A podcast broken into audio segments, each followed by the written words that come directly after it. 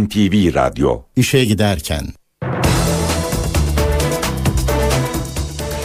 Mutlu sabahlar. Ben Aynur Altunkaş. Bugün 2 Ekim Salı işe giderkenle karşınızdayız. Saat 9'a kadar Türkiye ve dünya gündemindeki gelişmeleri paylaşacağız.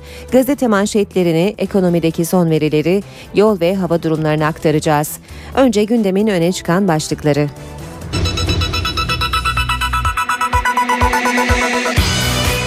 Cumhurbaşkanı Abdullah Gül tutuklu vekillerin mecliste olması gerektiğini söyledi. Meclis Darbe Komisyonu bu sefer gazeteci ve medya patronlarını dinleyecek. Engin Çeber davasında mahkeme 3 kişiye verdiği müebbet hapis cezasında direndi. İnternet üzerinden ya da şahsi olarak ev araba alıp satmaya vergi geliyor. Samanyolu şarkısıyla tanınan sanatçı Berkant hayatını kaybetti. Kaptan Alex de Souza Fenerbahçe ile kontratını feshetti. Galatasaray Şampiyonlar Ligi'nde bugün Braga ile karşılaşacak. İşe giderken gazetelerin gündemi.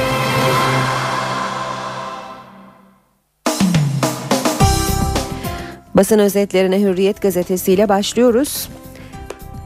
Hürriyet gazetesinde Cumhurbaşkanı Abdullah Gül'ün meclis açılışında yaptığı konuşma ve Başbakan Erdoğan'ın Gül'e verdiği yanıt manşette Gül yerleri meclis derken Erdoğan bizce öyle değil demiş. Bu sözler başlıklarda Gül mecliste olamayan vekillerin bir noksanlık olduğunu belirtmek isterim dedi. Erdoğan Sayın Cumhurbaşkanımızla bir polemiğin içerisine girmek istemem. Bizim bu düşünceyi paylaşmadığımız ortada yanıtını verdi. Gül'ün meclisin açılış konuşmasında seçimlere yasal olarak katılmış, halkın oyunu almış, milletvekili sıfatını taşımaya hak kazanmış herkesin haklarında kesin yargı kararları ortaya çıkana kadar yasama faaliyetine katılması gerektiğini düşünüyorum demesi muhalefetten alkış aldı. Erdoğan gazetecilerin sorusu üzerine konuştu. Polemiğe girmek istemem. Bizim bu düşünceyi paylaşmadığımız ortada zaten. O dönem içerideyken tersten dönüp parlamentoya gelme gayreti içindeydiler. Onlardan bir tanesine MHP'li Engin Alan'ı kastediyor. Mahkemenin verdiği karar 18 yıl. CHP Genel Başkanı Kemal Kılıçdaroğlu ise Cumhurbaşkanı Gül'ün konuşmasını soran gazetecilere tutuklu milletvekillerine yaptığı vurgu nedeniyle Cumhurbaşkanını kutluyorum açıklaması yaptı. Hürriyetten aktarmaya devam edelim. Sadece spor gündeminin değil Türkiye gündeminin de e, önemli maddelerinden biri oldu. Fenerbahçe'de Alex ayrılığı. Hürriyet gazetesi taraftar diyor ki demiş Fenerbahçe Alex'le yollarını ayırdı. Fenerbahçe'de 8,5 yıldır büyük başarılara imza atan kaptan Alex kadro dışı bırakılınca kulüpten ayrıldı. Peki taraftara göre kim haklı? Hürriyet'in yaptığı anketten çıkan sonuca göre %68,3 ile Alex haklı. Aykut Kocaman ise %31,7 oyla haklı görünüyor taraftarın gözünde. Alex'in karnesini görüyoruz. 9 sezonda 334 maç oynadı. 28.126 dakika sahada kaldı. 3 şampiyonluk gördü. 171 gol attı Fenerbahçe formasıyla. Fenerbahçe'deki deprem dün Aykut Kocaman'ın antrenmanda Alex'i yanına çağırmasıyla başladı. Kocaman Kasımpaşa maçında oyundan alınınca tribüne çıkan Alex'e süresiz kadro dışı kaldığını söyledi. Bunun üzerine Alex benim sözleşmemi feshedin deyip takım arkadaşlarıyla vedalaştı ve Samandıra tesislerinden ayrıldı. Fenerbahçe'de e, olup bitenleri az sonra spor başlıkları aktarırken de sizlere duyuracağız. Milliyet gazetesiyle devam edelim. Yine Alex'te kaldığımız yerden sürdürelim basın özetlerini. Futbolu seven herkes yasta demiş Milliyet. Efsaneye buruk veda 8 yılda Fenerbahçe tarihine adını altın harflerle kazıyıp taraftarın bir numarası olan Alex de Souza evinden kovuldu. Sosyal medyada deprem yaşandı. Haberin duyulmasının ardından internette kısa sürede binlerce yorum yapıldı. Taraflı tarafsız herkes Alex'e gösterilen tavra tepki koyarken Fenerbahçelilerin hedefinde yıl Yıldırım ve Aykut Kocaman vardı denmiş haberde. Milliyette manşet Çankaya'dan 5 uyarı 4 övgü. Gül meclisin açılışında Türkiye'yi erdemli bir güç olarak nitelerken Avrupa Birliği hedefinden ifade özgürlüğüne kadar pek çok konuda da uyardı. Uyarıları şu başlıklar altında üsluba dikkat, birbirimizin düşünce ve kaygılarına empatiyle yaklaşalım, doğrularımızı söylemeye devam edelim ancak dışlayıcı bir üslup kullanmaktan kaçınalım. Tutuklu vekiller konusunda mecliste olamayan milletvekilleri bir noksanlıktır. Haklarında kesin yargı kararı verilene kadar burada olmalıdır. İfade özgürlüğü yazarların, düşünürlerin görüşlerini korkusuzca paylaşabilmeleri o ülkeye itibar kazandırır. Hiç kimse fikirleri yüzünden hapse düşmemelidir şeklinde. Cumhurbaşkanı Gül'ün uyarıları Gül'ün sözlerine Erdoğan'dan ilk yorum bu düşünceyi paylaşmıyoruz. Az önce Hürriyet'ten de aktardık. Başbakan Erdoğan Gül'ün tutuklu vekiller çıkışına katılmadığını belirterek vekilliği arazide çalışıp da kazanmadılar dedi.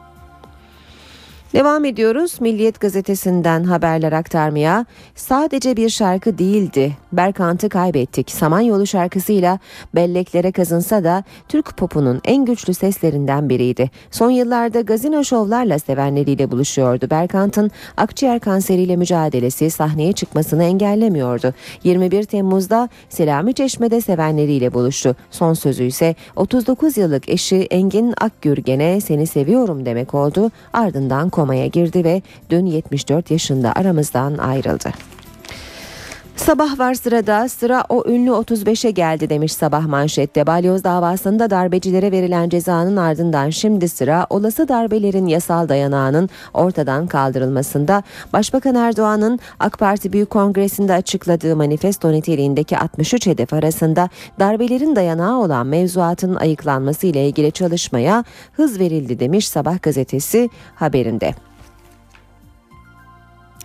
Devam ediyoruz basın özetlerine. Bir başka başlık Kaddafi'yi Esad sattı iddiası. Kaddafi'nin bir Fransız ajanı tarafından öldürüldüğü iddiası tazeliğini korurken Telegraf'tan yeni bir iddia var. Esad kendisine süre tanınması karşılığında Kaddafi'nin uydu telefonu bilgilerini Fransa'ya verdi. Cumhuriyet gazetesiyle devam ediyoruz. Gülden yaylım ateşi demiş Cumhuriyet. Cumhurbaşkanı Başbakan Erdoğan'ın beklemediği bir hamle yaparak net mesajlar verdi. Vekillerin seçildikleri halde mecliste olamamasını noksanlık olarak niteleyen Cumhurbaşkanı Gül, halkın oyuyla seçilenlerin kesin yargı kararına kadar yasama faaliyetlerine katılması gerektiğini vurguladı. Cumhurbaşkanı 6 gazete ve 2 televizyon kanalına AKP'nin yasak koymasını eleştirirken, habercilerin halkı haberdar etme görevlerini yerine getirirken çalışırken hiçbir engelle karşılaşmamaları temel esastır dedi. Erdoğan'ın kongrede eksik bıraktığı Avrupa Birliği vurgusunu gül yaptı. Avrupa Birliği uyum yasalarına ve reformlarına yeniden öncelik verilmesini isteyen Cumhurbaşkanı başkanlık sistemine sıcak bakmadığını da yineledi. Bu kış yanacağız. Yurttaşı doğalgaz ve elektrik zammının yanı sıra yan etkileri de vuracak. Elektrik Mart ayından bu yana %20, doğalgaz %30 oranında arttı. Doğalgaz, elektrik ve benzin zamlarından sonra ortalama bir ailenin enerjiye ödediği aylık fatura 61 liraya yükseldi. Geçen kış aylık 400 lira doğalgaz faturası ödeyen bir evin faturası bu kış 516 liraya çıkacak demiş Cumhuriyet gazetesi. Radikalle devam edelim. Radikal manşette muhatap BDP diyor. Cumhurbaşkanı Abdullah Gül'ün meclis konuşması Başbakan Erdoğan'ın kongrede de dile getirdiği görüşlerden 5 noktada ayrılıyor. Kürt sorununda muhatap, tutuklu vekiller, basın özgürlüğü, başkanlık sistemi ve ekonomi. Gül'e göre BDP muhatap alınmalı, tüm sorunlara çözüm mecliste bulunmalı. Vatan gazetesiyle devam ediyoruz. Vatanda Sür manşet böyle mi bitecekti? 15 gün taraftarın 15 gün önce taraftarın heykelini diktiği Alex kadro dışı bırakılınca sözleşmesini feshedip sarı lacivertli renklere veda etti. Taraftar evine gitti. Fenerbahçeli taraftar gece toplanarak Alex'in Beykoz Acarkent'teki villasına gitti ve uzun süre tezahürat yaptı. Duygulanan Alex de cama çıkarak taraftarı Türkçe selamladı. Alex'in ayrılması Brezilya'da da büyük yankı yaptı. Ancak Alex'in şu sözleri her şeye bedel. Çocuk Çocuklarım için daha zor olacak. Türkiye'de büyüdüler. Brezilya'ya gidince eve gidelim diye ağlıyorlar. Çocuklarına Türkçe eğitim verdiren Alex heykelin açılışında da ağlamaktan konuşamamış Fenerbahçe'nin yanında ben bir hiçim demişti. Vatanın manşeti ise Gül'den 5 mesaj. Gül meclis açılışında tutuklu vekiller ifade özgürlüğü, başkanlık sistemi, dokunulmazlıklar ve Avrupa Birliği ile ilgili çarpıcı açıklamalar yaptı diyor Vatan gazetesi. Üniversite sınavını Amerikan modeli Milli Eğitim Bakanı Ömer Dinçer üniversiteye girişte uygulanacak yeni modeli İngilizce yeterlik sınavı TOEFL örneğini vererek anlatmış. Yılda bir kez yapılan sınav 1,8 milyon öğrenci üzerinde baskı oluşturuyor. YGS'yi yılda birden çok kez yapacağız. TOEFL'da olduğu gibi çocuk kendini hazır hissettiğinde yılda birden çok kez yapılan sınavlar için randevu alarak giriş yapacak ve hangisinde daha başarılıysa onu kullanabilecek. Geçiyoruz Habertürk gazetesine. Gül farklı konuştu demiş Habertürk'te manşette. Meclis açılışında konuşan Gül tutuklu vekiller için burada olmalıydılar. Başkanlık için kötü örnekleri var diyerek mevcut durumu eleştirince AK Parti sıraları alkışlamadı. Öldürdü öpüp okşadı. İstanbul'da kocasının seni boşayacağım kızımı göstermeyeceğim sözü üzerine cinnet getiren Elif G 9 aylık kızını yastıkla boğarak öldürdü. Sabah teslim olan anne bebeği boğdum sabaha kadar okşayıp sevip kokladım dedi. Akşam gazetesine bakalım. Barzani lobisi demiş akşam manşette. AK Parti kongresinin en dikkat çekici konuklarından Kuzey Irak Bölgesel Yönetimi lideri Mesut Barzani ile otel lobisinde diplomasi, Kürt siyasetinin iki önemli ismi AKP'li eski milletvekilleri Dengirmir Mehmet Fırat ve Abdurrahman Kurt'un sessizce Barzani ile buluştuğu ifade ediliyor akşamın manşet haberinde.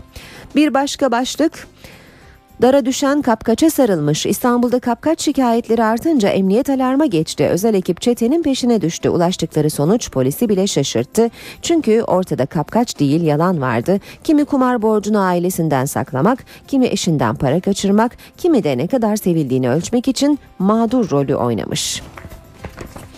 Yeni Şafak'a bakalım. Ettiğiniz yemine sadık kalın diyor Yeni Şafak'ta manşette. Hiçbir ülke teröristle kucaklaşmayı kabul etmez. Yeni yasama yılının açılışında konuşan Cumhurbaşkanı Gül, teröristlerle kucaklaşan BDP'li vekilleri milletvekili yeminine sadık kalmaları için uyardı. Gül, hepimiz meclis çatısı altında yaptığımız devletin varlığı ve bağımsızlığını, vatanın ve milletin bölünmez bütünlüğünü koruma yeminine sonuna kadar sadakat göstermeliyiz diye konuştu. Ve zamanda bitiriyoruz basın özetlerini. Anayasa çalışmalarını ortak metne dönüştürme zamanı. Cumhurbaşkanı Gül dün yeni yasama yılının açılışında mecliste konuştu. Gül ağırlıklı olarak terör üzerinde durdu ve ön çalışmaları geçen yıl yapılan yeni anayasanın ortak bir metne dönüştürülme zamanının geldiğini söyledi. NTV Radyo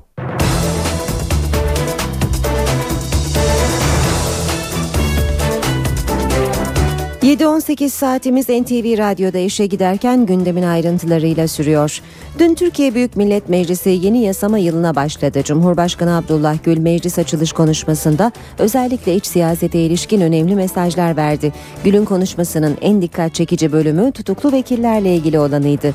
Gül tutuklu vekillerin mecliste olması gerektiğini söyledi. İsim vermese de BDP'li vekillerin dokunulmazlıklarının kaldırılmasına da karşı çıktı seçildikleri halde bu yasama yılında da mecliste olamayan milletvekillerinin bu tablo içinde bir noksanlık oluşturduğunu belirtmek isterim. Seçimlere yasal olarak katılmış Cumhurbaşkanı Abdullah Gül meclisin açılışında tutuklu vekilleri mecliste görmek istediğini açıkça söyledi. Gül'ün bu sözleri 8 milletvekili tutuklu olan muhalefet sıralarından alkış aldı. Seçimlere yasal olarak katılmış halkın oyunu almış, milletvekili sıfatını taşımaya hak kazanmış herkesin haklarında kesin yargı kararları ortaya çıkana kadar yasama faaliyetlerine katılması gerektiğini düşünüyorum. Cumhurbaşkanı PKK'lılarla kucaklaşan BDP'li vekillerin dokunulmazlığının kaldırılmasına yönelik tartışmalara da değindi. Dokunulmazlığın kaldırılmasına karşı çıktı ama BDP'lilere sert mesaj gönderdi. Meclis kompozisyonunda meydana gelebilecek her türlü noksanlık geçmişte yapılanları tekrar etmekten ve çok ihtiyacımız olan çözümleri daha da ötelemekten başka bir işe yaramayacaktır. Terör ile demokrasi hiçbir ahvelde kol kola gezemez. Terörün kucaklanmasına, övülmesine ve meşru gösterilmesine müsamaha eden bir demokrasi de dünya üzerinde mevcut değildir. Cumhurbaşkanı Abdullah Gül'ün konuşmasında en çok merak edilen konulardan biri başkanlık sistemiydi. Gül mesafeli bir yaklaşım sergiledi. Tartışılsın ama sıkıntıları da var dedi. Yeni anayasa yapım sürecinde pek çok meselenin ve alternatif anayasal sistemlerin gündeme getirilmesi, bu sistemlerin olumlu ve olumsuz yanlarının irdelenmesi sağlıklı bir tartışmadır. Bu sistemlerin dünyada başarıyla uygulandığı örnekler bulunduğu gibi ciddi sıkıntılara yol açtığı örnekler de mevcuttur. Ve ifade özgürlüğü.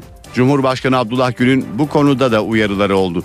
Bir ülkede yazarların, düşünürlerin, fikir adamlarının görüşlerini korkusuzca paylaşabilmeleri o ülkeye itibar kazandırır. Aynı şekilde gazeteciler, haberciler ve bir bütün olarak medya mensuplarının halka haberdar etme görevlerini yerine getirirken hiçbir engelle karşılaşmamaları da temel esastır. Hiç kimse fikirleri ve fikirlerini medya yoluyla açıklaması yüzünden hapse düşmemelidir. Şiddeti teşvik eden ile görüş açıklayan arasında kesin bir ayrım gözetilmelidir. Cumhurbaşkanının meclis açılışında yaptığı konuşma tepkileri de beraberinde getirdi. Başbakan Erdoğan polemiğe girmek istemem ama Cumhurbaşkanının tutuklu vekillerle ilgili düşüncesini paylaşmıyoruz dedi. CHP ise aksine Cumhurbaşkanının sözlerinden memnun kaldı. Kılıçdaroğlu Cumhurbaşkanı kutladı. MHP ise somut bir çözüm bekliyor. Sayın Cumhurbaşkanımızla bir polemiğin içerisine girmek istemem. Bizim bu düşünceyi paylaşmadığımız ortada zaten. Cumhurbaşkanı Abdullah Gül'le Başbakan Recep Tayyip Erdoğan tutuklu vekiller konusunda farklı görüşte. Başbakan, Cumhurbaşkanının meclis konuşmasının hemen ardından açıklama yaptı. Vekillerin parlamentoda olması gerektiği görüşüne katılmıyorum dedi. Bu insanlar arazide çalışarak milletvekilliğini kazanmış olan insanlar değiller. Bunlar zaten o dönemde içerideydiler. Bakın şimdi onlardan bir tanesi buyurun ilk derece mahkemesinin verdiği karar 18 yıl. Dışarıda olmuş olsaydı durum çok daha farklı olacaktı. Cumhurbaşkanının görüşlerine katılmayan isimlerden biri de Meclis Anayasa Komisyonu Başkanı AK Partili Burhan Kuzu oldu. Türkiye'de başkanlık modeli bilinmiyor. Makam mevki ne olursa olsun genelde bilinmiyor. Ee, bilinmemesinin sebebi herhalde e, peşin bakıştan kaynaklanıyor. Sistemle alakalı görüşleri saygımı her zaman muhafaza ederim. Ama e, doğru bulmam. CHP'dense iki farklı görüş geldi. CHP lideri Kemal Kılıçdaroğlu tutuklu vekillerle ilgili vurgusundan dolayı Cumhurbaşkanını kutluyorum dedi. Grup Başkan Vekili Muharrem İnce konuşmanın içeriğine tepkiliydi. Hüseyin Çelik'in konuşmasına benzettim biraz. Hükümet programı ancak bu kadar övülür. Yani tutuklu milletvekilleriyle ilgili söylüyor da bunları Bülent Arınç da söylüyor ama icraat yok. Yaptığı bir adım, attığı bir adım yok. Benzer eleştiriler MHP Grup Başkan Vekili Oktay Vural'dan da geldi. Burada kalkıp ikide bir tutuklu vekillerle ilgili iki tane bir lafı söyle. Sonuç ne? Sonuç ne ya? Sonuç ne oldu? Bunlar bunlar laf ola beri gele. Dün yeni yasama yılı töreninde Meclis Başkanı Cemil Çiçek açılış konuşmasını yaptı. Çiçek uzun tutukluluk sürelerine, yeni anayasa çalışmalarına ve terörle mücadele konularına vurgu yaptı. 3 aylık aranın ardından gong çaldı, meclis yeni döneme Meclis Başkanı Cemil Çiçek'in konuşmasıyla başladı. Çiçek konuşmasında uzun tutukluluk sürelerini ve dokunulmazlık tartışmalarını da hatırlatıp hem yargıya hem de meclise mesaj verdi. yargının çözemediği, yargının yasama organının muradını yeterince dikkate almayıp getirip önümüze koyduğu her konu siyasi sorun olarak bize geri dönüyor. Tarafınızdan uygun görülüyorsa birlikte çözüm çalışmalarını bu ve benzeri konularda vakit geçirmeden başlatmalı ve olumlu şekilde sonlandırmalıyız. Çiçek konuşmasında yeni anayasa çalışmalarına da vurgu yaptı. Yeni anayasa geçen dönem toplumsal talepti. Şimdi geldiğimiz noktada bizim için bir mecburiyettir. Siyasetin itibarı için Türkiye Büyük Millet Meclisi'nin çözüm adresi olduğunun ispat için bunu başarmak zorundayız. Darbeleri soruşturan bir meclis, darbe anayasası ve darbe hukukuyla yoluna devam edemez. Bu siyaset için ciddi bir noksanlıktır. İzahı da zor bir çelişkidir. Yeni bir anayasa yapamazsak bu bizim tarihi sorumluluğumuzdur. Bu sorumluluğun altında da kalırız. Meclis Başkanı'nın altını çizdiği bir başka konuysa terörle mücadeleydi. Herkesin nerede durduğunu ve safını açıkça belirlemesini gerektiren bir sorundur. Bu sorunu bizler çözeceğiz, bizler çözmeliyiz. Başkasının verebileceği katkılar ya hiç yoktur ya da fevkalade sınırlıdır. AK Parti Büyük olan Kongresi'nde bazı gazetelere uygulanan akreditasyon yasağı dün de gündemdeydi. Bu tartışmaya son noktayı Başbakan Erdoğan koydu. Başbakan davet etmek zorunda değilim dedi. Gayet net. Yani burada herhangi bir savunma içinde değilim. Bunu da çok açık net söyleyeyim. Yani bize sürekli olarak hakaret eden, her türlü saygısızlığı sürekli olarak gösterenleri ben de kendi özel böyle bir günümüze davet etmek zorunda değiliz. Ve bundan dolayı da davet etmedik. Olay bu kadar basittir. Ve yani bu işi de bu kadar seviyorlarsa zaten bunca televizyonlar yayınladılar. Oradan takip edip zaten gerekli değerlendirmelerini yine yaparlar. Yani sadece onların şeyi arenaya girememişlerdir. Olay budur. İşe giderken 8 yıl önce takıma katıldı. Rekorları alt üst etti. 3 metrelik heykeli yapıldı ve kadro dışı bırakıldıktan sonra Fenerbahçe ile yollarını ayırdı. Fenerbahçe kaptanı Alex de Souza ayrılığını Twitter üzerinden duygusal bir mesajla duyurdu. Alex de Souza 8 yıllık Fenerbahçe macerasında sona geldi. Sarı lacivertlilerin Kral Alex'i Fenerbahçe'den ayrıldı. Fenerbahçelilerin gönlünde taht kuran yıldız oyuncu 2004 yılında sarı lacivert renklerle tanıştı. O günden sonra attığı ve attırdığı her golle olay oldu. Geldiği ilk sezon ligde şampiyonluk yaşadı. Futbolcu 2006-2007 sezonunda Fenerbahçe'nin 100. yıl kadrosunda şampiyon olarak yer aldı. Fenerbahçe'nin lig tarihinde gol kralı olan ilk yabancı futbolcusu ünvanını kazandı. 2007-2008 sezonuna girilirken takım ona emanet edildi. Artık kaptandı. O taraftarları için Kral Alex'ti. Futbolcu 2009-2010 sezonunda ise Fenerbahçe'nin Avrupa Kupaları tarihinde en çok oynayan ve en çok gol atan futbolcusu oldu. 2010'da ise Fenerbahçe'nin tarihinde en çok forma giyen yabancı futbolcu oldu. 2011 yılında sözleşmesi biten oyuncuya Fenerbahçe'den ayrılacak gözüyle bakılsa da teknik direktör Aykut Kocaman yıldız oyuncuyla 2 yıl daha anlaştıklarını açıkladı. Ve Alex Fenerbahçe ile devam etti. Şike sürecinde takımına en çok destek veren oyunculardan biriydi Alex. Taraftarlar kendi aralarında topladıkları parayla Yoğurtçu Parkı'na Alex'in heykelini dikti. Alex gözyaşlarını tutamadı. Ancak son dönemde Aykut Kocaman'la Alex arasındaki sorunlar büyüdü. Alex en sonunda süresiz olarak kadro dışı bırakıldı. Hemen sonrasında Alex'ten veda açıklaması geldi. Twitter'a hayatımın en üzücü imzası oldu. Fenerbahçe bir oyuncu kaybetti ama bir taraftar kazandı. Her şey için teşekkürler yazdı.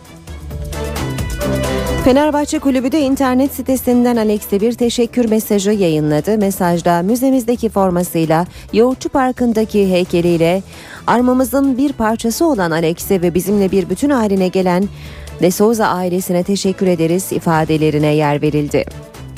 Fenerbahçe'de Alex de Souza'nın sözleşmesinin karşılıklı olarak feshedilmesinden sonra bir grup taraftar gece Brezilyalı oyuncunun evinin önüne giderek oyuncuya destek verdi. Taraftarlar yönetim ve teknik direktör Aykut Kocaman'ı istifaya davet ederek protesto etti.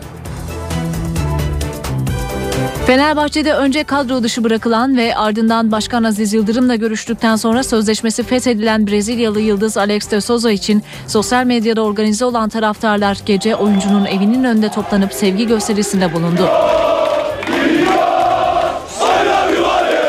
Brezilyalı futbolcu da oğlu Felipe ile dışarı çıkarak kendisine destek veren taraftarları selamladı ve her şey için teşekkür etti. Benim için çok zor baba. Lütfen. Her şey için çok teşekkürler. Sadece Sarı Lacivertliler değil Galatasaray ve Beşiktaş taraftarları da Alex'e sevgi gösterisinde bulundu. Türkiye'ye gelmiş geçmiş en büyük futbolcudur. Yani futbolculardan biri derler, şu derler, bu derler.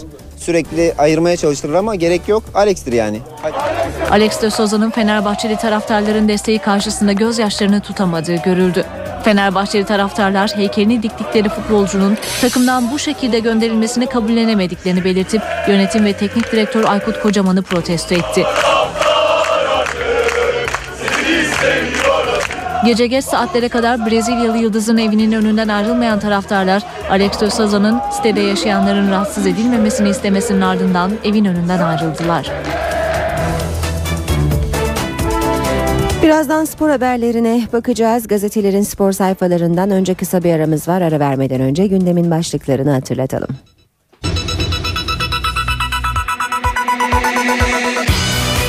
Cumhurbaşkanı Abdullah Gül tutuklu vekillerin mecliste olması gerektiğini söyledi. Meclis Darbe Komisyonu bu sefer gazeteci ve medya patronlarını dinleyecek.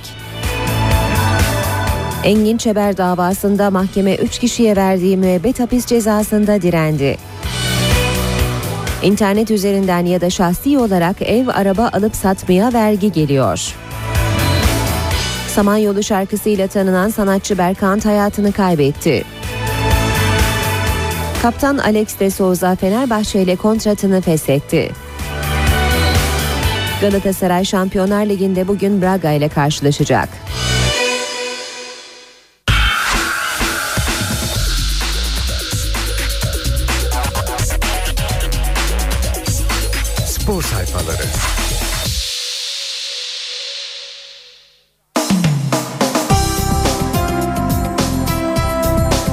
...7.37 saat spor gündeminden başlıklarla işe giderken devam ediyor. Spor gündeminin e, spor gündeminde bugün e, en çok Alex konuşuluyor. Dünden bu yana Alex'li e, manşetleri görüyoruz, e, yorumları görüyoruz. Habertürk gazetesiyle başlayalım. E, sayıyla 10 yazılmış onu yıkamazsınız başlığı atmış Habertürk. O futbolu seven her gözü renk ayrımı yapmadan okşayan adam. O Fenerbahçe'de rekorlarla alay eden adam. O adam gibi adam. Alex dün sessiz sedasız ayrılmak zorunda bırakıldı. Çubuklu'dan tırnak içinde. Arkasında 15 gün önce dikilmiş heykelini bırakarak ama onu akıllardan silmek kolay olmayacak. Fenerbahçelileri öfkeye boğan süreç sabah Aykut Kocaman'ın düzenlediği toplantıyla başladı. Alex'e kadro dışı bırakıldığı tebliğ edildi. Bundan sonra A2 takımla birlikte idman yapması istendi. Öğleden sonra Brezilyalı Yıldız kulübe gitti. Ardından sarı lacivert gönülleri yıkan o tweet geldi. Kaptan kontratımı sonlandırdım. Hayatımın en üzücü imzası oldu. Fenerbahçe bir oyuncu kaybetti ama bir taraftar kazandı. Her şey için teşekkürler dedi. Veda resmileşti. 2004'ten bu yana hem golleri hem efendiliğiyle gönülleri kazanan Brezilyalı için geriye tek söz kaldı. Türk sporu için 3 defa sağ ol sağ ol sağ ol diyor Habertürk gazetesi. Bir başka başlık av zamanı Galatasaray Şampiyonlar Ligi H grubunda ikincilik yolundaki en büyük rakibi Braga'yı arenada konuk ediyor. 21.45'te başlayacak maçta alınacak bir galibiyet Aslan'a gruptan çıkma yolunda önemli bir avantaj sağlayacak. Maç saat 21.45'te Star TV ve NTV Radyo'dan canlı yayınlanacak. Spor gündeminde en önemli başlıklardan biri de dört büyüklerin bu hafta puan kaybetmesiydi. Ee, Birçok gazete moda tabiri kullanıyor ve bu modaya Kartal'ın da uyduğunu söylüyor. Habertürk gazetesi de Kartal'ın yüzünden düşen bin parça demiş. İnönü'de Sivas'ı konuk ederek konuk eden Beşiktaş ava giderken avlandı. Siyah beyazlar gol ararken Uğur Boral'ın şutu Fernandez'in yüzüne çarptı. Atıf orta sahadan attığı e, topu Beşiktaş ağlarına bıraktı. Milliyet gazetesiyle devam edelim. Bir şarkısın sen diyor Milliyet attığı goller kırdığı rekorlar ve örnek aile yaşamıyla efsaneleşen taraftarın sevgilisi haline gelen Brezilyalı oyuncu dün teknik direktör Aykut Kocaman tarafından kadro dışı bırakıldıktan sonra Başkan Yıldırım'la buluştu ve sözleşmesini karşılıklı feshetti. Türkiye Fenerbahçe tarihine damga vuran gönüllerde taht kuran kaptan Alex'i hiçbir zaman unutmayacak demiş Milliyet. Neler yaşanmıştı diye de bir hatırlatma haber var. Soğuk Savaş bitmedi başlığıyla. Aykut Kocaman'ın göreve gelişinden bu yana Alex'le Yıldız'la hiç barışmadı. İlk sezon sorunları hep Başkan Aziz Yıldırım engelledi. Alex geçen sezonun finalinde Galatasaray'la oynanan kritik maçta ilk 11'e alınmayınca tartışmaların fitili yeniden ateşlendi. Kocaman'ın yaz tatilinde medyaya verdiği röportajda bu sezon Alex'i fazla düşünmediğini belirtmesi krizin de habercisi oldu. Brezilyalı'nın hoca beni kıskandığı için oynatmıyor tweet'i, başkanın Alex efsane değil açıklaması restleşmeye dönüştü. Marsilya maçının ardından duşta şarkı söylediği iddiaları Kasımpaşa sınavında kulübe yerine tribünde oturması sonunu getirdi. Kutsal İttifak başlığı var Milliyet'te. Geçen hafta Gaziantep Spor deplasmanında bıraktığı 3 puanın yaralarını Sivas Spor önünde sarmak isteyen Kartal'ın hesapları tutmadı. Yiğidolar güçlü rakibinin tüm baskısına karşılık verirken ikinci yarıda Atıf'ın golüyle 3 puanı kaptı. Galatasaray, Fenerbahçe ve Trabzon'dan sonra Beşiktaş'ın da yüzü gülmedi. Dört büyükler birbirini üzmedi diyor Milliyet gazetesi. Bir diğer başlık gruptan çıkmak başarı. Galatasaray'ın hocası Fatih Terim Braga ile kritik bir maç yapacaklarına dikkat çekerken Başkan Ünal Aysal'a destek verdi. Şampiyonlar Ligi kolay bir kulvar değil. Bu sene gruptan çıkmak bizim için başarıdır. UEFA Kupası dördüncü yılda gelmişti dedi. Ee, Galatasaray Braga maçının bu akşam 21.45'te başlayacağını Star TV, NTV Radyo ve NTV Spor Radyo'dan da canlı olarak e, yayınlanacağını bir kez daha hatırlatalım. Aybaba'dan itiraf başlığı var. E, Samet Aybaba Sivas karşısında kontrolsüz oynadıklarına dikkat çekerken yıldızların performansını eleştirdi. Kaliteli isimlerin hep iyi oynaması gerekiyor. Onlar iyi oyn oynamayınca işimiz zor dedi. Lider aranıyor. Trabzonspor Teknik Direktörü Şenol Güneş, Mersin İdman Yurdu maçında lider oyuncu eksikliğine dikkat çekti. Futbolcularıyla bir toplantı yapan Şenol Hoca son karşılaşmadaki hataları anlattı, çözüm çarelerini dile getirdi. Son olarak da Sabah gazetesinin spor sayfalarına bakalım. Önce Alex'li başlıklar. Bir varmış bir yokmuş. Alex de Souza 2004'te geldiği Fenerbahçe'de 3 şampiyonluk gördü. Herkesin sevgisini kazandı. Bir efsane olan heykeli bile dikilen Alex sabah kadro dışı bırakıldı. Akşam sözleşmesini feshetti. Yeni kaptan Volkan diyor Sabah gazetesi. Fenerbahçe'de geçen sezon Alex ve Emre ile birlikte kaptanlık görevini yürüten kaleci Volkan Demirel, Emre'nin gidişi Alex'in de kadro dışı bırakılmasının ardından birinci kaptan oldu diyor Sabah gazetesi. Üçer üçer feda Galatasaray, Fenerbahçe ve Trabzonspor'un puan kaybettiği haftada Beşiktaş'ta modaya uydu. Sivas'a teslim olan Kartal iki haftada 6 puan kaybedip 10. sıraya indi. Evdeki hesap çarşıya uymadı başlığı var. Kadro dışı bırakılan Korejma'dan istenen feda miktarı 2 milyon 875 bin lirayı Beşiktaş futbol takımı 6 haftada 4 kez puan kaybedip yitirdi demiş gazete. Böylece spor başlıklarını da bitiriyoruz. Şimdi İstanbul trafiğindeki son duruma bakacağız. Önce köprülere bakalım. Boğaziçi Köprüsü'nde Anadolu Avrupa geçişinde Çamlıca'dan başlayan yoğunluk köprü çıkışında Beşiktaş katılımına kadar devam ediyor. Ters yönde Köprüye yaklaşırken Yıldız civarından başlayan bir yoğunluk görüyoruz ve köprü çıkışından sonra bu yoğunluk yerini rahat bir trafiğe bırakıyor. Ancak daha geride E5'te trafiğin yoğun olduğu gözleniyor. Haliç'ten itibaren Mecidiyeköy'e kadar trafik oldukça yoğun. Fatih Sultan Mehmet Köprüsü Anadolu Avrupa geçişinde Küçük Bakkal Köy'den başlayan bir yoğunluk söz konusu ve bu yoğunluk pek de azalmadan köprü girişine kadar devam ediyor. Köprü çıkışından sonra trafik rahat. Avrupa Anadolu geçişinde ise gişeler hemen e, gişelerin hemen gerisinden başlayan bir trafik var ve köprü üzerinde yerini rahat bir trafiğe bırakıyor.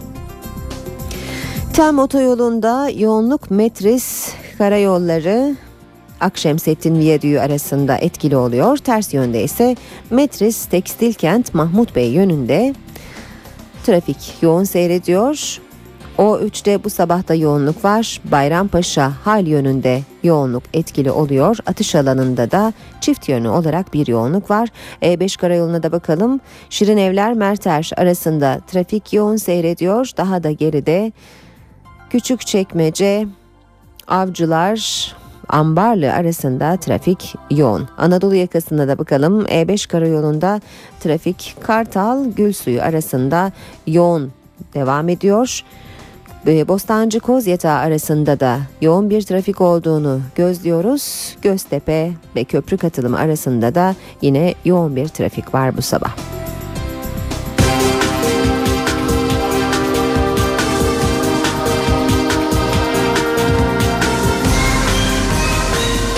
İşe giderken Engin Çeber'in Metris cezaevinde işkence yüzünden ölümüyle ilgili davada mahkeme kararında direndi. Üç gardiyan hakkında müebbet hapis cezası verildi. Daha önce müebbet hapis cezasına çarptırılan bir gardiyansa tahliye edildi. Engin Çeber'in Metris cezaevinde işkence ve kötü muamele sonucu hayatını kaybettiği olayla ilgili dava Yargıtay'ın bozma kararının ardından ikinci kez karara bağlandı. Mahkeme heyeti dördü tutuklu 52 sanıklı davada tutuklu yargılanan dönemin Metris cezaevi 2. müdürü Fuat Karaosmanoğlu'yla gardiyanlar Sami Ergazi ve Selahattin Apaydın'ı yeniden müebbet hapis cezasına çarptırdı. Daha önceki yargılamada müebbet hapis cezası alan gardiyanlardan Nihat Kızılkaya ise işkence suçundan 2,5 yıl hapis cezası aldı. Kızılkaya tutuklu bulunduğu süre göz önüne alınarak tahliye edildi. Mahkeme geçen yıl 4 sanığı da müebbet hapis cezasına çarptırmış ancak bu ceza Yargıtay tarafından bozulmuştu. Kararın açıklanmasının ardından müdahil avukatları adına açıklama yapan avukat Taylan Tanay cezaların yetersiz olduğunu belirterek temize gideceklerini söyledi.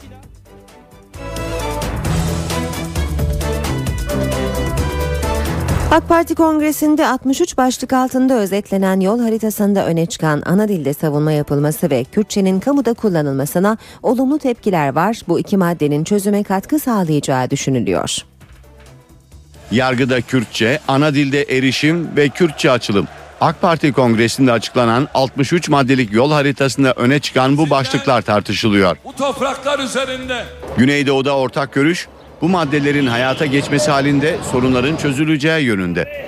Tabii ki bunu eğer bir yasal düzenlemeyle yeniden çok netlikle artık yargının müdahale edemeyeceği bir şekilde kavuştururlarsa problem kalmayacak. Bu 63 maddenin işte e, tümü olmasa bile e, büyük bir bölümü toplum yaşamını rahatlatan maddeler. Gecikmiş ama e, uygulamaya konulması bence toplumsal barışa da işaret ediyor. Ana dilde savunma konusundaki sorunlar KCK davasını kilitliyor. Mahkemelerin direnci ve tutumu aslında Kürtçenin meşrulaşmasına karşı bir direnç. Bununla ilintili. Yoksa e, doğrudan doğruya aslında bir hukuki engelle karşı karşıya değiliz. Diyarbakır'ın Merkez Tur Belediyesi hakkında da çok dilli belediyecilik çalışmaları nedeniyle açılmış onlarca dava ve soruşturma var. Belediye yetkilileri yeni yol haritasıyla doğru bir adım atıldığını düşünüyor. Bugün ortaya çıkan sonuç belediyemiz meclisinin aldığı kararın ne kadar haklı ve ne kadar ciddi bir ihtiyaç olduğunu göstermektedir. Belediye meclisimizin aldığı kararın bir emsal olduğunu düşünüyoruz. İstanbul'da görülen KCK davasında tansiyon yükseldi. Mahkeme heyeti önce izleyici ve gazetecileri salondan çıkardı. Ardından da avukatlar ve sanıklar salonu terk etti. Duruşma salonunda darp edildik. Bu iddia duruşma salonundan jandarma zoruyla çıkarılan KCK davasının avukatlarına ait. Ve bizi joplarla masaları, bilgisayarları kıra kıra dışarı attı. İstanbul'daki KCK davasında tansiyon yükseldi. Sanıkların ve avukatların Kürtçe savunma talebi üzerine Çağlayan'dan Silivri'ye gönderilen duruşmada ilk kriz mikrofon kapatmayla başladı. Sanık Aslan İşlioğlu, Abdullah Öcalan üzerindeki tecrit diye söze başlayınca mikrofonu kapatıldı. İzleyicilerin de alkışlamasıyla durumu propaganda olarak değerlendiren mahkeme heyeti bunun üzerine duruşmaya ara verdi. Oturum yeniden açıldığında gazeteciler ve izleyiciler salona alınmadı. Sanık avukatlarından Ercan Kanar'ın mahkemenin uygulamalarına ilişkin konuşmaları da duruşma düzenini bozmak olarak nitelendi. Mahkeme Ercan Kanar'ın dışarı çıkarılmasına karar verdi. Diğer avukatlar Kanar'ın çevresine toplanarak dışarı çıkarılmasına engel olmak istedi. Bunun üzerine jandarma ve avukatlar arasında arbede çıktı. Avukatlar topluca salonu terk etti. Bazı avukatlar duruşma salonunda darp edildiklerini savundu. Hiçbir şekilde bizimle iletişim kurmayan mahkeme içeri onlarca, yüzlerce jandarma robokopları gönderdi ve bizi joplarla masaları, bilgisayarları kıra kıra dışarı attı. Oturum yeniden açıldığında izleyici ve avukatlar olmadan iddianame okunmasına devam edildi. Sanıkların sözlü ve alkışlı tepkisi üzerine mahkeme heyeti tepki gösterdi. İddianame tüm sanıklar salonu terk etmesine rağmen mahkeme heyeti ve jandarma huzurunda okundu. Cumhurbaşkanı Gül'ün dün meclis açılışında yaptığı konuşmada Suriye'de öne çıkan konulardan biriydi. Gül, Türkiye'nin tavrının tarih önünde doğru olduğunu belirtirken milli menfaatlere de vurgu yaptı. Bir ülke kendini tüketir mi? İşte bugün Suriye kendini tüketiyor. Biz Suriye'nin kendi kendisini tüketmesini istemeyiz. Tercihimiz halkı mutlu olan güçlü bir Suriye'dir. Cumhurbaşkanı Abdullah Gül'ün meclis açış konuşmasının ağırlıklı başlıklarından biri Suriye'ydi. Gül hükümetin Suriye politikasına destek verdi. Dünyanın gözü önünde kendi halkının meşru taleplerine savaş uçakları dahil ağır silahlarla mukabele eden bir rejim var bugün karşımızda. Biz ırk, din, mezhep, ideoloji farklılıklarına asla bakmaksızın ilkeli bir tutum sergiledik. Duruşumuz tarih önünde doğrudur. Cumhurbaşkanı Gül, Türkiye'nin Suriye politikasındaki kırmızı çizgilerini ise milli menfaatlerin korunması olarak belirledi. Bazı komşularımızla ilişkilerde bizim dışımızdaki gelişmeler nedeniyle yaşanan gerilemeyi geçici ve dönemsel olarak görmeli. Komşularla ilişkileri dostluk ve karşılıklı menfaatler prensibi demetinde temelinde ilerletme hedefini muhafaza etmeliyiz. Suriye Dışişleri Bakanı Velit Muallim Birleşmiş Milletler Genel Kurulu'nda konuştu. Diyaloğa hazırız diyen Muallim Türkiye'ye de suçlamalar yöneltti. Suriye'de krizin aşılması için Şam'dan diyalog çağrısı geldi. Bu çağrıyı Suriye Dışişleri Bakanı Velit Muallim Birleşmiş Milletler Genel Kurulu kürsüsünden yaptı. Yapıcı diyalogda bulunmak isteyen herkese kapılarımız açık. Ulusal diyalog neticesinde tüm grupların anlaşmasıyla daha çoğulcu, daha demokratik bir Suriye kurabiliriz. Suriye Dışişleri Bakanı Esad'a görevden ayrıl demenin Suriye'nin iç işlerine açık bir müdahale olduğunu ifade etti. Muallim, Libya, Katar, Suudi Arabistan ve Türkiye'yi silahlı gruplara destek vermekle suçladı. Herhangi bir uluslararası çabanın başarıya ulaşması için Suriye hükümetinin yapacağı katkının yanında ülkemdeki silahlı gruplara destek veren ülkelerin özellikle de Türkiye, Suudi Arabistan, Katar, Libya ve diğerlerinin silahlandırmayı finanse etmeyi, askeri eğitim vermeyi ve terörist grupları barındırmayı sonlandırması lazım.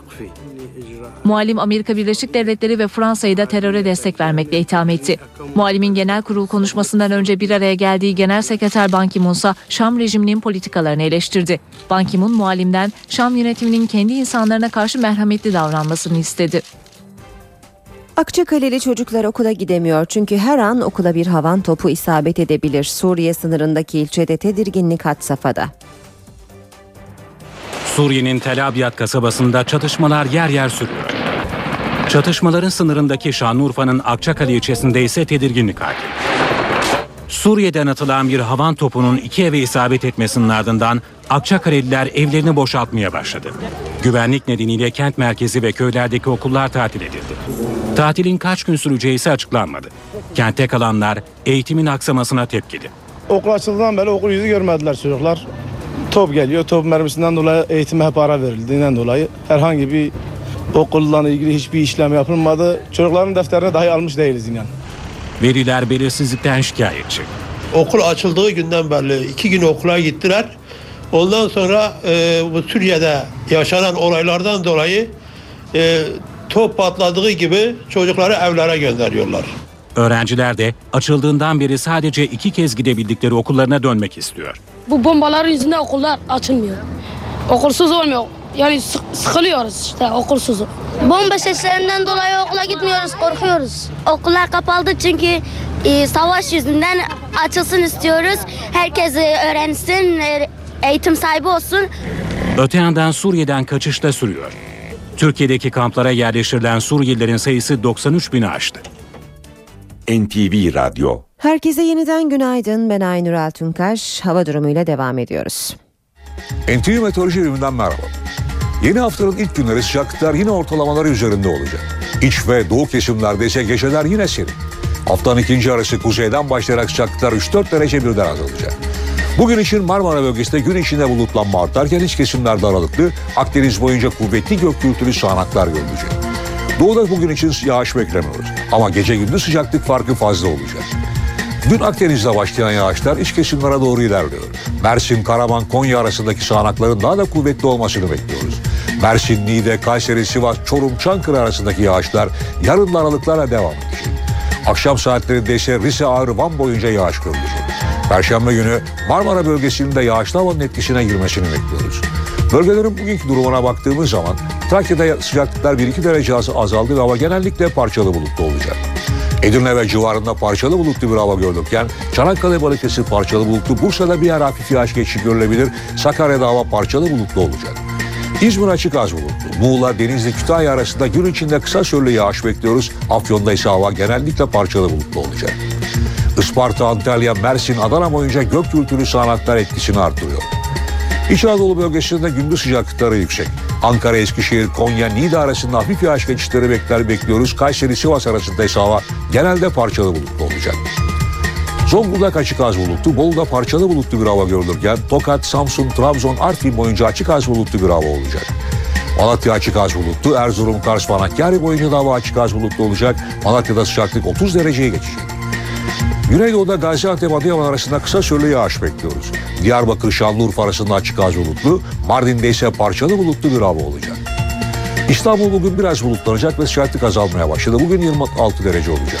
Gece sıcaklığı ise 19 derece olarak ölçülecek. Ankara hala sıcak ve sıcaklık 28 derece ama hava bulutlanacak ve kısa sürede yağmur görülebilir. Gece sıcaklığı ise 16 derece olacak.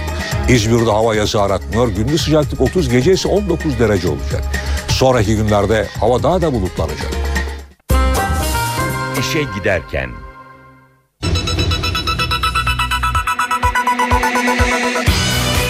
Cumhurbaşkanı Abdullah Gül tutuklu vekillerin mecliste olması gerektiğini söyledi. Meclis Darbe Komisyonu bu sefer gazeteci ve medya patronlarını dinleyecek. Engin Çeber davasında mahkeme 3 kişiye verdiği müebbet hapis cezasında direndi. İnternet üzerinden ya da şahsi olarak ev araba alıp satmaya vergi geliyor. Samanyolu şarkısıyla tanınan sanatçı Berkant hayatını kaybetti. Kaptan Alex de Souza Fenerbahçe ile kontratını feshetti. Galatasaray Şampiyonlar Ligi'nde bugün Braga ile karşılaşacak. İşe giderken gazetelerin gündemi.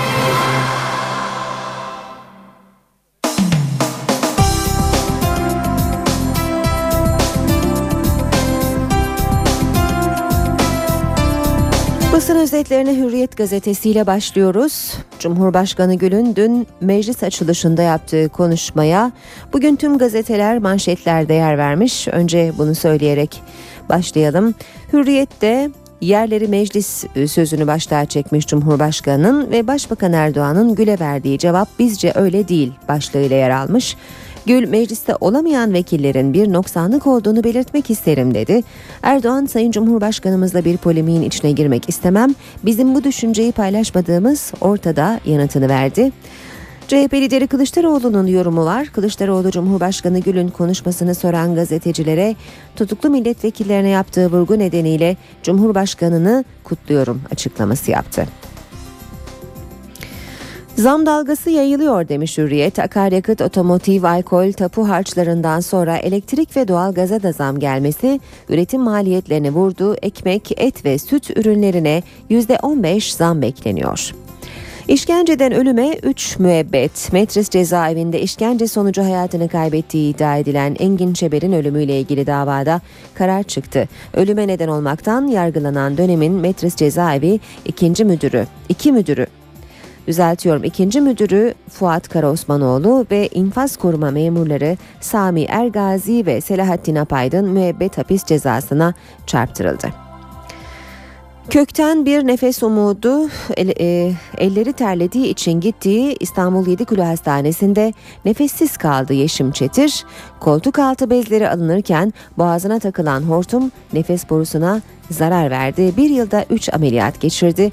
Genç kıza Türkiye'de tedavi imkanı kalmadığı için Sağlık Bakanlığı tarafından gönderildiği İsveç'te kök hücre yöntemiyle yeni bir nefes borusu nakledildi. Yoğun bakımdaki Yeşim'in yaşam mücadelesi devam ediyor. Geçiyoruz Milliyet gazetesine. Futbolu seven herkes yasta. Efsaneye buruk veda. 8 yılda Fenerbahçe tarihine adını altın harflerle kazıyıp taraftarın bir numarası olan Alex de Souza evinden kovuldu diyor. Milliyet Fenerbahçe'de aylardır süren Aykut Kocaman Alex krizi Brezilyalı yıldızın kontratının feshedilmesiyle son buldu. Kocaman'ın durumu anlattığı Alex, Başkan Yıldırım'la görüşmesinin ardından Samandıra'ya e, Samandıra'yla vedalaştı. Alex'in golf rekorunu kırmak üzere olduğu Kocaman için beni kıskanıyor demesi ilişkiyi en gergin noktaya taşımıştı. İki yıl daha futbol oynamak isteyen 35 yaşındaki Yıldız'ın ülkesine dönmesi bekleniyor. Bir diğer başlık milliyetten sadece bir şarkı değildi. Berkant'ı kaybettik. Samanyolu şarkısıyla belleklere kazınsa da Türk popunun en güçlü seslerinden biriydi. Son yıllarda gazino şovlarla sevenleriyle buluşuyordu. Berkant'ın akciğer kanseriyle mücadelesi sahneye çıkmasını engellemiyordu. Milliyette manşetse Çankaya'dan 5 uyarı, 4 övgü. Gül meclisin açılışında Türkiye'yi erdemli bir güç olarak nitelerken Avrupa Birliği hedefinden ifade özgürlüğüne kadar pek çok konuda da uyardı.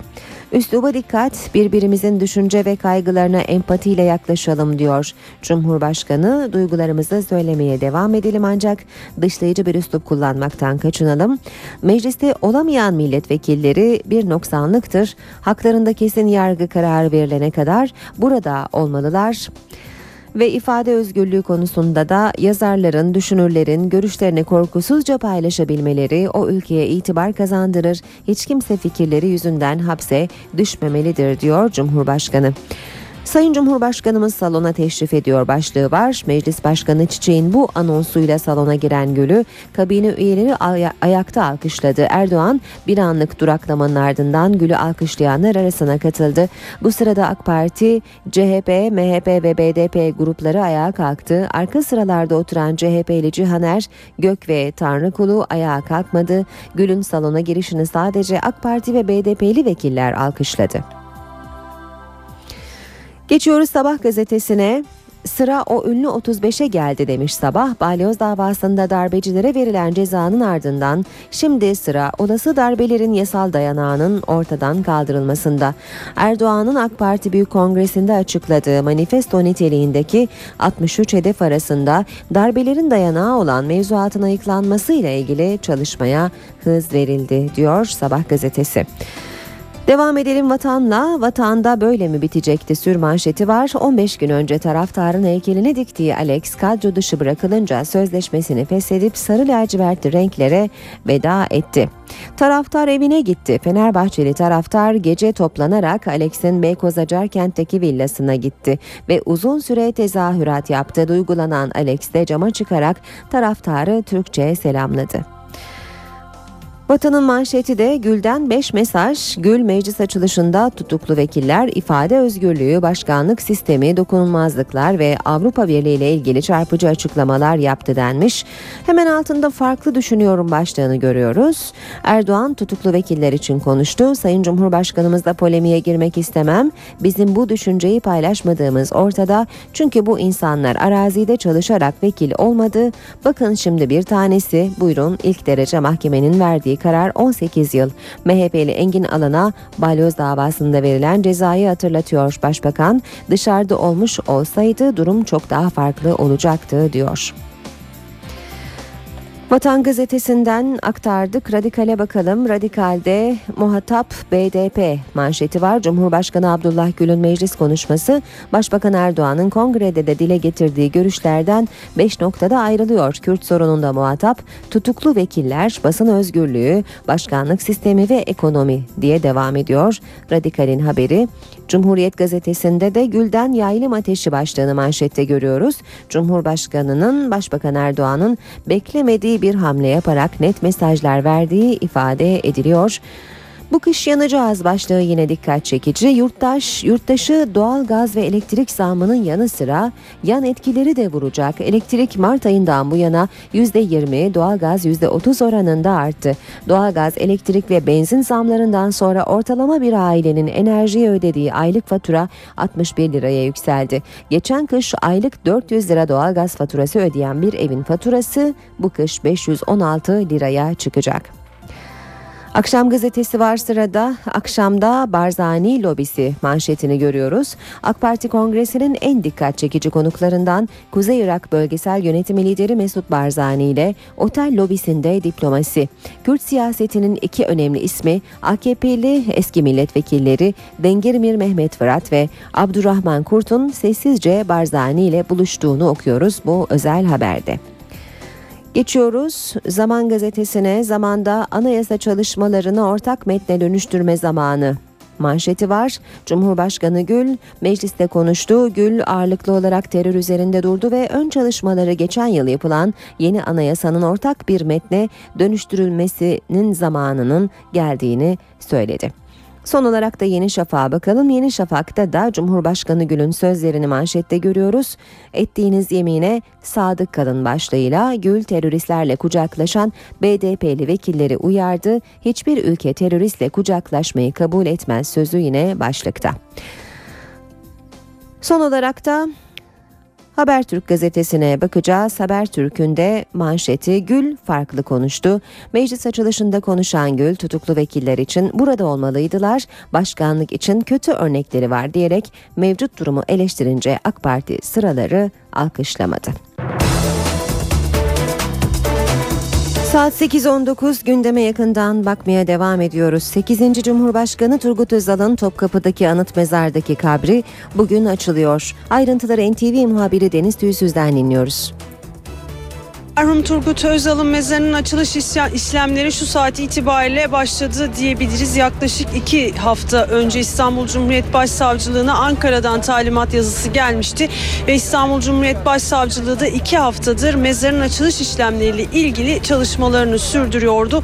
Bu sabah erken saatlerde ilk olarak olay yeri inceleme ekipleri buraya geldi ve yoğun bir güvenlik önlemlerinin de alındığını dile getirebiliriz. Olay yeri inceleme ekiplerinin 3 kapsamlı aracı bu alana girdi. Hazırlıklar tamamlandı ve iş makineleriyle birlikte matkaplarla birlikte görevliler anıt mezara doğru e, anıt mezarı açmak üzere içeriye girdiler. Hemen şunu da aktaralım. Başsavcı vekilinin de sabah saatlerinde buraya geldiğini dile getirebiliriz. Mezarın etrafının kapatıldığını söyleyebiliriz. Geçtiğimiz günlerde hazırlıklar tamamlanmıştı. Esasına bakılacak olursak mezarın etrafı basın mensuplarının yukarıdan görüntü almaması için e, açılış sırasında görüntü almaması için e, levhalarla kapatılmıştı ve bu konuyla ilgili hazırlıklarda yaklaşık iki haftadır devam ediyor ediyordu. Mezarın açılış işlemleri sırasında adli tıp uzmanları da bulunacak. Hemen onu da aktaralım. İstanbul Adli Tıp Kurumu 10 uzman görevlendirdi bu iş için ve 5 uzman burada mezarın açılış sırasında e, burada görevli olacak. Morg İhtisas Dairesi, Biyoloji İhtisas Dairesi ve Kimya İhtisas Dairesi'nden görevliler mezarın açılış işlemleri sırasında burada olacak ve e, üniversiteler üniversitelerin ilgili bölümleri e, bölümlerinden de hocaların davet edildiğini biliyoruz. Antropologların davet edildiğini biliyoruz. Sabah saatlerinde polisler ve savcı geldi ancak aileden de bir kişinin olması gerektiğini geçtiğimiz haftalarda dile getirmişlerdi ve e, Turgut Özal'ın oğlu Ahmet Özal mezarın açılış işlemleri sırasında e, burada olacağını dile getirmişti. Ancak şu saate kadar gelmedi. Ahmet Özal'ın da önümüzdeki dakikalarda gelmesini e, bekliyoruz. Hemen şunu da aktaralım. E, mezarın giriş ve çıkışlarında yoğun güvenlik önlemleri var. Anıt mezarın e, anıt mezara giren e, yolların başında e, başlıyor as, aslında kontroller e, ve e, çevik kuvvet ekiplerinin de burada olduğunu dile getirebiliriz. Önümüzdeki saatlerde gelişmeleri aktarmayı sürdüreceğiz. İşe giderken 8 yıl önce takıma katıldı. Rekorları alt üst etti. 3 metrelik heykeli yapıldı ve kadro dışı bırakıldıktan sonra Fenerbahçe ile yollarını ayırdı. Fenerbahçe kaptanı Alex de Souza ayrılığını Twitter üzerinden duygusal bir mesajla duyurdu. Alex de Souza 8 yıllık Fenerbahçe macerasında sona geldi. Sarı lacivertlilerin Kral Alex'i Fenerbahçe'den ayrıldı. Fenerbahçelilerin gönlünde taht kuran yıldız oyuncu 2004 yılında sarı lacivert renklerle tanıştı. O günden sonra attığı ve attırdığı her golle olay oldu. Geldiği ilk sezon ligde şampiyonluk yaşadı. Futbolcu 2006-2007 sezonunda Fenerbahçe'nin 100. yıl kadrosunda şampiyon olarak yer aldı. Fenerbahçe'nin lig tarihinde gol kralı olan ilk yabancı futbolcusu ünvanını kazandı. 2007-2008 sezonuna girilirken takım ona emanet edildi. Artık kaptandı. O taraftarları için Kral Alex'ti. Futbolcu 2009-2010 sezonunda ise Fenerbahçe'nin Avrupa Kupaları tarihinde en çok oynayan ve en çok gol atan futbolcusu oldu. 2010'da ise Fenerbahçe'nin tarihinde en çok forma giyen yabancı futbolcu oldu. 2011 yılında sözleşmesi biten oyuncuya Fenerbahçe'den ayrılacak gözüyle bakılsa da teknik direktör Aykut Kocaman yıldız oyuncuyla 2 yıl daha anlaştıklarını açıkladı. Ve Alex Fenerbahçe ile devam etti. Şike sürecinde takımına en çok destek veren oyunculardan biriydi Alex. Taraftarlar kendi aralarında topladıkları parayla Yoğurtçu Parkı'na Alex'in heykelini dikti. Alex gözyaşlarını tutamadı. Ancak son dönemde Aykut Kocaman'la Alex arasındaki sorunlar büyüdü. Alex en sonunda süresiz olarak kadro dışı bırakıldı. Hemen sonrasında Alex'ten veda açıklaması geldi. Twitter'a hayatımın en üzücü imzası oldu. Fenerbahçe bir oyuncu kaybetti ama bir taraftar kazandı. Her şey için teşekkürler yazdı. Fenerbahçe Kulübü de internet sitesinden Alex'e bir teşekkür mesajı yayınladı. Mesajda müzemizde formasıyla, Yoğurtçu Parkı'ndaki heykeliyle armamızın bir parçası olan Alex'e ve bizimle bir bütün haline gelen De Souza ailesine teşekkür ederiz ifadelerine yer verildi. Fenerbahçe'de Alex de Souza'nın sözleşmesinin karşılıklı olarak feshedilmesinden sonra bir grup taraftar gece Brezilyalı oyuncunun evinin önüne giderek oyuncuya destek verdi. Taraftar yönetim ve teknik direktör Aykut Kocaman'ı istifaya davet ederek protesto etti. Fenerbahçe'de önce kadro dışı bırakılan ve ardından Başkan Aziz Yıldırım'la görüştükten sonra sözleşmesi feshedilen Brezilyalı yıldız Alex de Souza için sosyal medyada organize olan taraftarlar gece oyuncunun evinin önünde toplanıp sevgi gösterisinde bulundu. Brezilyalı futbolcu da oğlu Felipe ile dışarı çıkarak kendisine destek veren taraftarları selamladı ve her şey için teşekkür etti. Benim için çok zor baba. Lütfen. Her şey için çok teşekkürler.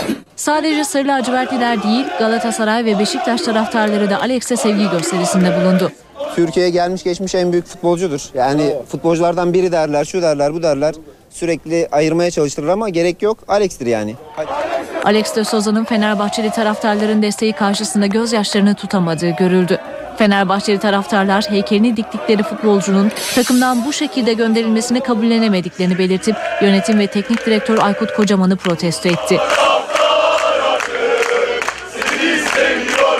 Gece geç saatlere kadar Brezilyalı yıldızın evinin önünden ayrılmayan taraftarlar Alex de Souza'nın sitede yaşayanların rahatsız edilmemesini istemesinin ardından evin önünden ayrıldılar. İşe giderken Türkiye Büyük Millet Meclisi yeni yasama yılına başladı. Cumhurbaşkanı Gül açılış konuşmasında önemli mesajlar verdi. Tutuklu vekillerin mecliste olması gerektiğini söyleyen Gül, isim vermeden BDP'li vekillerin dokunulmazlıklarının kaldırılmasına da karşı çıktı. Seçildikleri halde bu yasama yılında da mecliste olamayan milletvekillerinin bu tablo içinde bir noksanlık oluşturduğunu belirtmek isterim. Seçimlere yasal olarak katılmış Cumhurbaşkanı Abdullah Gül meclisin açılışında tutuklu vekilleri mecliste görmek istediğini açıkça söyledi. Gül'ün bu sözleri 8 milletvekili tutuklu olan muhalefet sıralarından alkış aldı. seçimlere yasal olarak katılmış, halkın oyunu almış, milletvekili sıfatını taşımaya hak kazanmış herkesin haklarında kesin yargı kararları ortaya çıkana kadar yasama faaliyetlerine katılması gerektiğini düşünüyorum. Cumhurbaşkanı PKK'lılarla kucaklaşan BDP'li vekillerin dokunulmazlığının kaldırılmasına yönelik tartışmalara da değindi. Dokunulmazlığın kaldırılmasına karşı çıktı ama BDP'lilere sert mesaj gönderdi. Meclis kompozisyonunda meydana gelebilecek her türlü noksanlık geçmişte yapılanları tekrar etmekten ve çok ihtiyacımız olan çözümleri daha da ötelemekten başka bir işe yaramayacaktır. Terör ile demokrasi hiçbir ahvelde kol kola gezemez. Terörün kucaklanmasına, övülmesine ve meşru gösterilmesine müsamaha eden bir demokrasi de dünya üzerinde mevcut değildir. Cumhurbaşkanı Abdullah Gül'ün konuşmasında en çok merak edilen konulardan biri başkanlık sistemiydi. Gül mesafeli bir yaklaşım sergiledi. Tartışılsın ama sıkıntıları da var dedi. Yeni anayasa yapım sürecinde pek çok meselenin ve alternatif anayasal sistemlerin gündeme getirilmesi, bu sistemlerin olumlu ve olumsuz yanlarının irdelenmesi sağlıklı bir tartışmadır. Bu sistemlerin dünyada başarıyla uygulandığı örnekler bulunduğu gibi ciddi sıkıntılara yol açtığı örnekler de mevcuttur. Ve ifade özgürlüğü.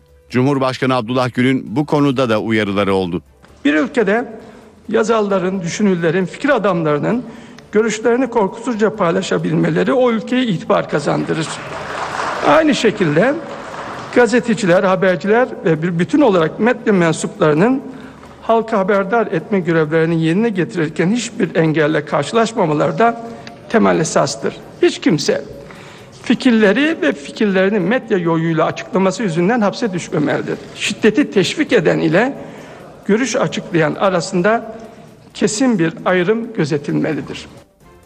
Engin Çeber'in Metris cezaevinde işkence yüzünden ölümüyle ilgili davada mahkeme kararında direndi. Üç gardiyan hakkında müebbet hapis cezası verildi. Daha önce müebbet hapis cezasına çarptırılan bir gardiyansa tahliye edildi. Engin Çeber'in Metris cezaevinde işkence ve kötü muamele sonucu hayatını kaybettiği olayla ilgili dava Yargıtay'ın bozma kararının ardından ikinci kez karara bağlandı. Mahkeme heyeti dördü tutuklu 52 sanıklı davada tutuklu yargılanan dönemin Metris cezaevi 2. müdürü Fuat Karaosmanoğlu'yla gardiyanlar Sami Ergazi ve Selahattin Apaydın'ı yeniden müebbet hapis cezasına çarptırdı. Daha önceki yargılamada müebbet hapis cezası alan gardiyanlardan Nihat Kızılkaya ise işkence suçundan 2,5 yıl hapis cezası aldı. Kızılkaya tutuklu bulunduğu süre göz önüne alınarak tahliye edildi. Mahkeme geçen yıl 4 sanığı da müebbet hapis cezasına çarptırmış ancak bu ceza Yargıtay tarafından bozulmuştu. Kararın açıklanmasının ardından müdahil avukatları adına açıklama yapan avukat Taylan Tanay cezaların yetersiz olduğunu belirterek temize gideceklerini söyledi. Günün en önemli olayları. Haberin tüm yönleri. Kırıcı bir üslubumuz yok. Bir şey istedik sadece. Perde arkası. Sorumlular ortaya çıkarılacak ve gereken yapılacaktır. Anında radyonuzda. NTV Radyo İstanbul. NTV Radyo İzmir. NTV Radyo Ankara. NTV Radyo Irak. NTV Radyo Kahire. NTV Radyo. Habere ulaşmanın en kolay yolu. Saat 8.30 ben Aynur Altunkaş. Herkese yeniden günaydın. Birazdan Ankara'nın gündemine ve piyasalara bakacağız. Önce gündemin başlıklarını hatırlatalım.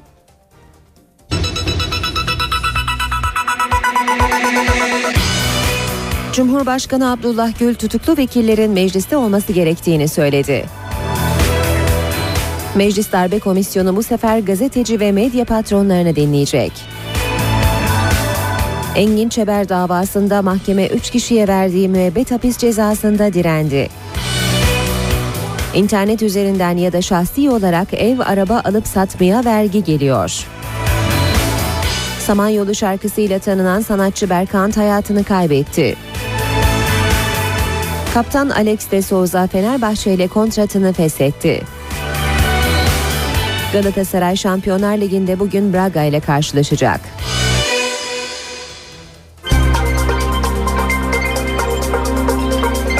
Ankara gündemi. Başkent gündeminin ayrıntılarını NTV muhabiri Didem Tuncay aktarıyor. Türkiye Büyük Millet Meclisi yaklaşık 3 aylık bir aranın ardından çalışmalarına dün yeniden başladı. Meclisin açılmasıyla birlikte gözler bugün partilerin grup toplantılarında olacak. Liderler partilerinin grup toplantılarında konuşacaklar ve gündemdeki konulara ilişkin değerlendirmelerde bulunacaklar. Başbakan Recep Tayyip Erdoğan CHP'ye teröre karşı bir araya gelelim çağrısında bulunmuştu. E, Kılıçdaroğlu kapımız böyle bir öneriye açık dedi. Ancak daha detaylı bir açıklamayı Kılıçdaroğlu'nun bugün grup toplantısında yapması bekleniyor. Mecliste darbe ve muhtıraları araştırma komisyonu bünyesinde oluşturulan 28 Şubat ve 12 Eylül alt komisyonları dönemin medya patronlarını, yöneticilerini ve e, bazı köşe yazarlarını dinleyecek. Komisyon bugün Kadir Çelik, Mehmet Altan, Ali Bayramoğlu, Yavuz Donat ve Fehmi Koru'yu ayrı ayrı dinliyor olacak. UNESCO tarafından kutlama ve anma programına alınan Piri Reis haritasının 500. yılı etkinliklerine yönelik eylem planları konusunda e, bugün Kültür Milli Savunma ve Ulaştırma Bakanları tarafından ortak bir basın toplantısı düzenlenecek. Orman ve Su İşleri Bakanı Veysel Eroğlu taşkın yönetimi planlarının hazırlanması projesinin açılışına katılacak. Ekonomi Bakanı Zafer Çağlayan ise Avustralya ve e, Avustralya Ticaret ve e, Rekabetçilik Bakanı ile görüşecek bugün. Hemen belirtelim Dışişleri Bakanı Ahmet Davutoğlu da bugün Ukrayna'ya günübirlik bir e, ziyaret gerçekleştiriyor.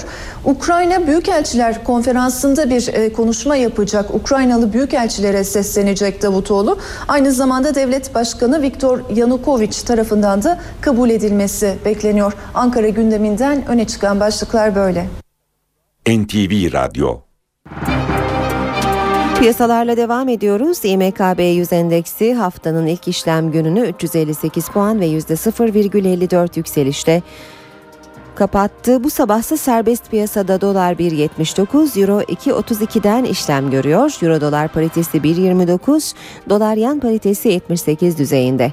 Altının onsu 1777 dolar, kapalı çarşıda külçe altının gramı 102 lira, Cumhuriyet altın 689, çeyrek altın 170 liradan işlem görüyor. Brent petrolün varil fiyatı 112 dolar.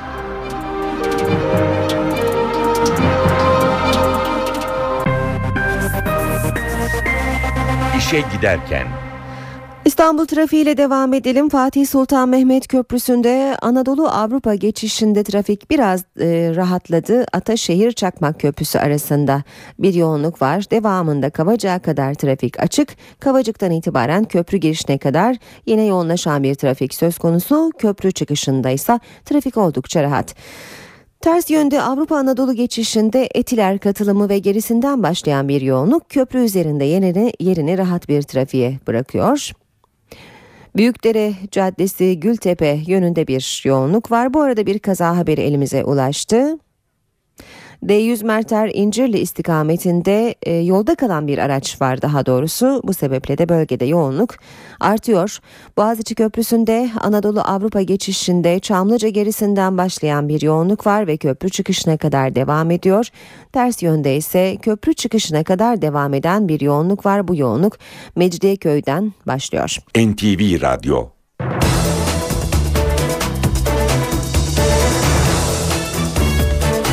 8.41'i gösteriyor saatimiz işe giderken Türkiye ve dünya gündeminin öne çıkan gelişmeleriyle devam ediyor.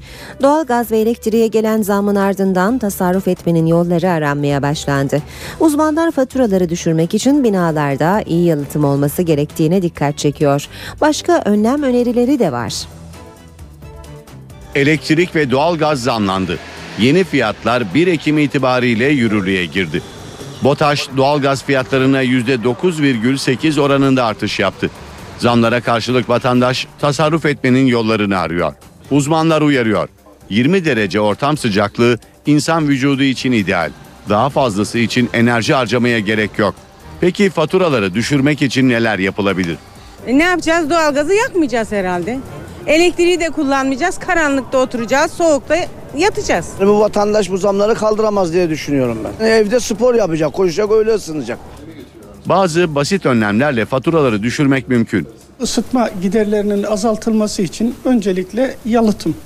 Binamızın yalıtımının yapılması ciddi anlamda bizde yüzde 40-50'ye varan tasarruflar sağlayacaktır. Radyatör sistemlerimizin üzerlerini kapatmamalıyız. Termostatik vana koymak suretiyle e, gereğinden fazla ısıtma sistemimizin e, çalışmasının önüne geçebiliriz.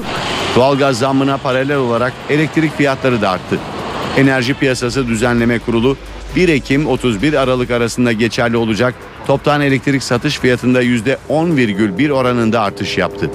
Doğalgazı özellikle 100 lira üzerinden değerlendirecek olursak e, bir defa 110 lira, 110 liranın üzerinde vergileriyle, katma değerleriyle çok üzerinde bir fatura gelecek. 50 lira elektrik tüketiyorsak 55 lira, 60 lira arası bir bedel gelecek.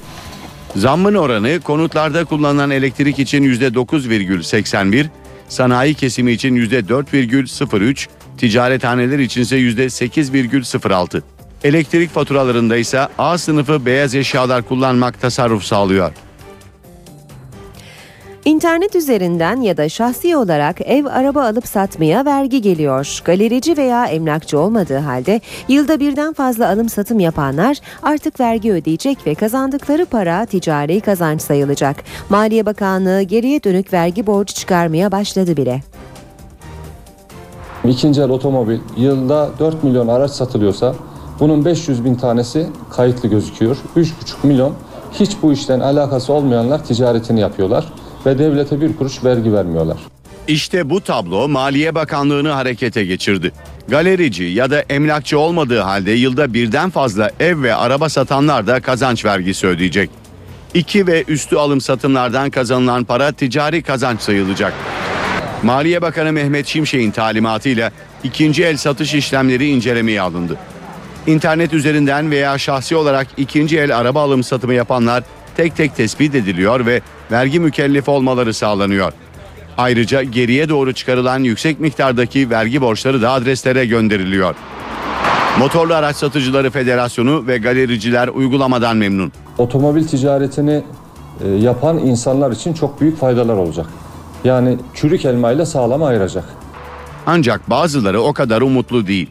El altından çok sık araba değiştirenler, üstüne almadan alıp satanlar, e, pek çok insan yapıyor bunu. Kontrol altına alınabileceğini sanmıyorum.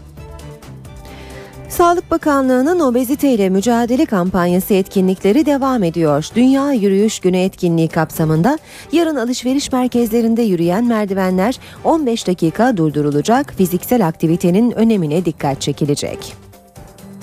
3 Ekim günü alışveriş merkezlerinde yürüyen merdivenler duracak. Bu ilginç eylemin sebebi Sağlık Bakanlığı'nın obeziteyle mücadelede farkındalık yaratmayı amaçlayan programı. Bakanlık alışveriş merkezlerine tebliğ göndererek yürüyen merdivenlerin öğle tatilinde durmasını istedi. Alışveriş merkezlerinden gelen yanıtlar olumlu. Zevkle katılacağız.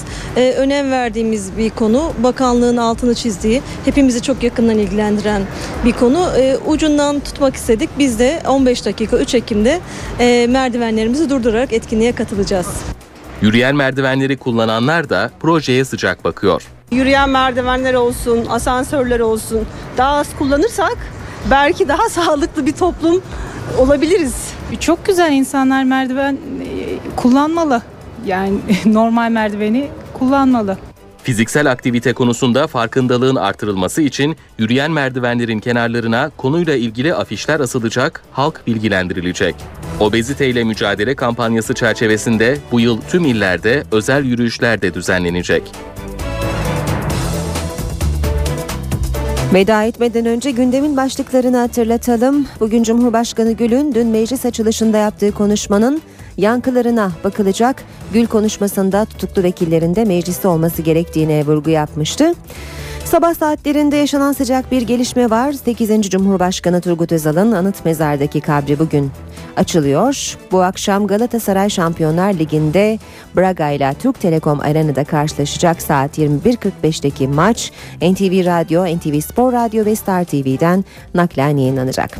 Gelişmelerle saat başında yine birlikte olacağız. Ben Aynur Altunkaş. Hoşçakalın. NTV Radyo